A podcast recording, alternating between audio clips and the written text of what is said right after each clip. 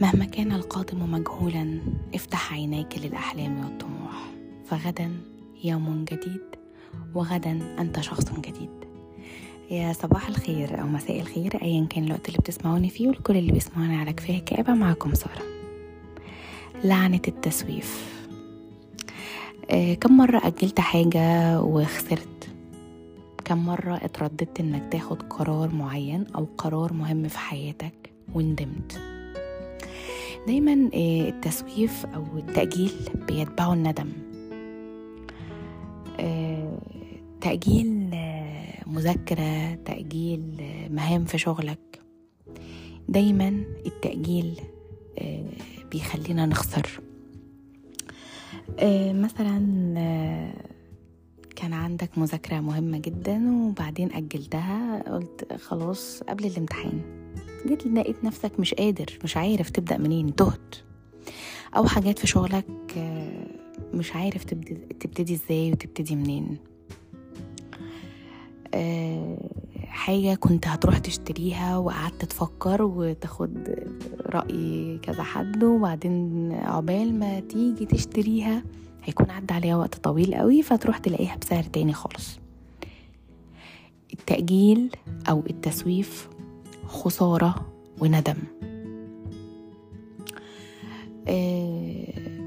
في ناس بينجح معها التسويف، يعني في ناس تقولك أنا بلم المادة قبل الامتحان بيومين، في ناس تقولك أنا بخلص الريبورت بتاع الشغل بتاعي في الديدلاين.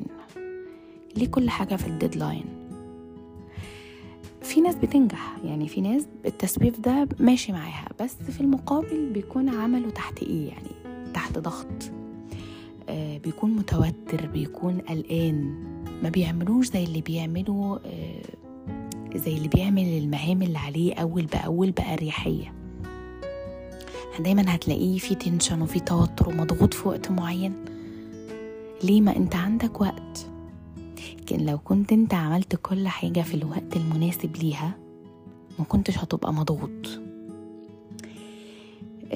احنا بنسوف حاجات كتير قوي في حياتنا وعادات كتير قوي في حياتنا احنا بنسوفها، غير المذاكرة وغير الشغل. عايزة أبدأ دايت، أوكي، من أول الشهر، لا من السنة الجديدة أنا هبدأ دايت. عايزة أبدأ رياضة معينة، عايزة أنزل الجيم،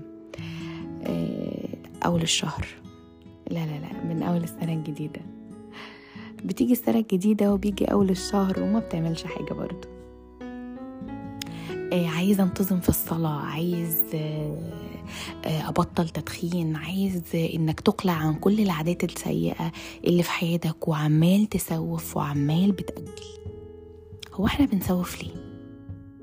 يعني احنا بنسوف ليه في حياتنا؟ في ناس بتسوف لأن التسويف أو آفة التسويف بيكون بالنسبة لها تعود. هو اتعود ان هو يسوف، اتعود من هو صغير ان هو يأجل الواجبات بتاعته النهاردة يعملها بكرة، اتعود ان هو يأجل حاجات في شغله، كبر شوية اتعود ان هو يأجل حاجات في حياته، اتعود. هي بقت عادة اعتاد عليها. في ناس تانية التسويف بالنسبة لها بيكون الخوف من الفشل.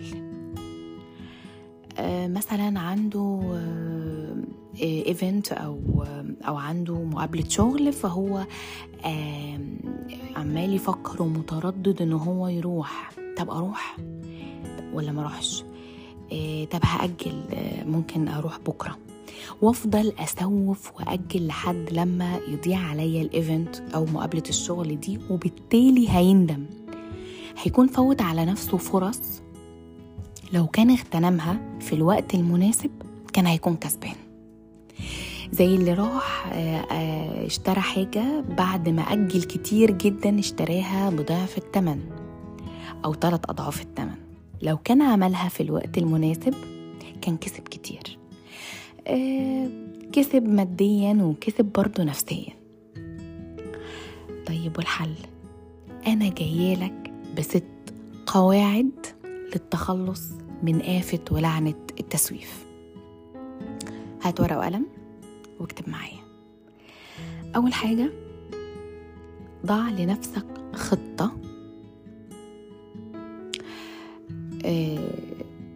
تقوم بيها.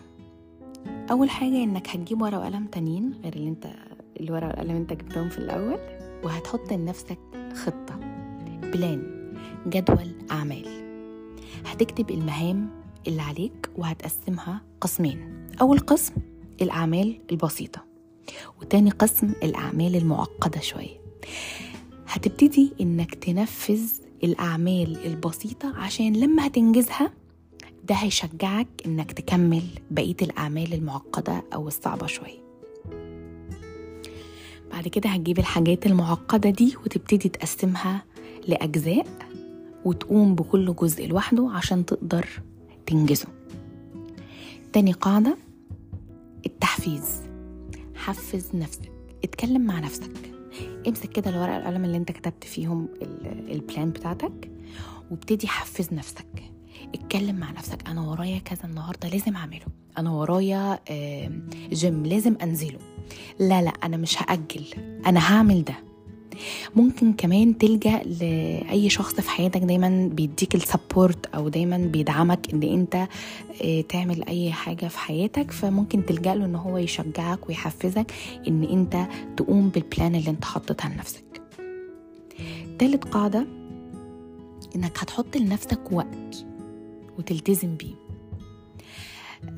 أنا عندي البلان دي أو عندي الحاجة المهام اللي أنا هقوم بيها دي خلال ساعتين هكون أنجزتها الأسبوع ده، الشهر ده، مش هيعدي الشهر ده لما أكون خلصت ده، مش هيعدي الأسبوع ده لما أكون خلصت ده. حط لنفسك وقت. رابع قاعدة هي مرتبطة برضو بالقاعدة الثالثة، إن أنت عاند نفسك وإجبرها. اعند على نفسك، التزم، اجبر نفسك إنك تلتزم بالوقت وتلتزم بالخطة اللي انت حطتها لنفسك. في حد يقولك أنا عنيد حتى بعند على نفسي. تمام، اعند على نفسك في دي حاجة كويسة تقدر تعند على نفسك فيها. خامس قاعدة، كافئ نفسك عند الإنجاز.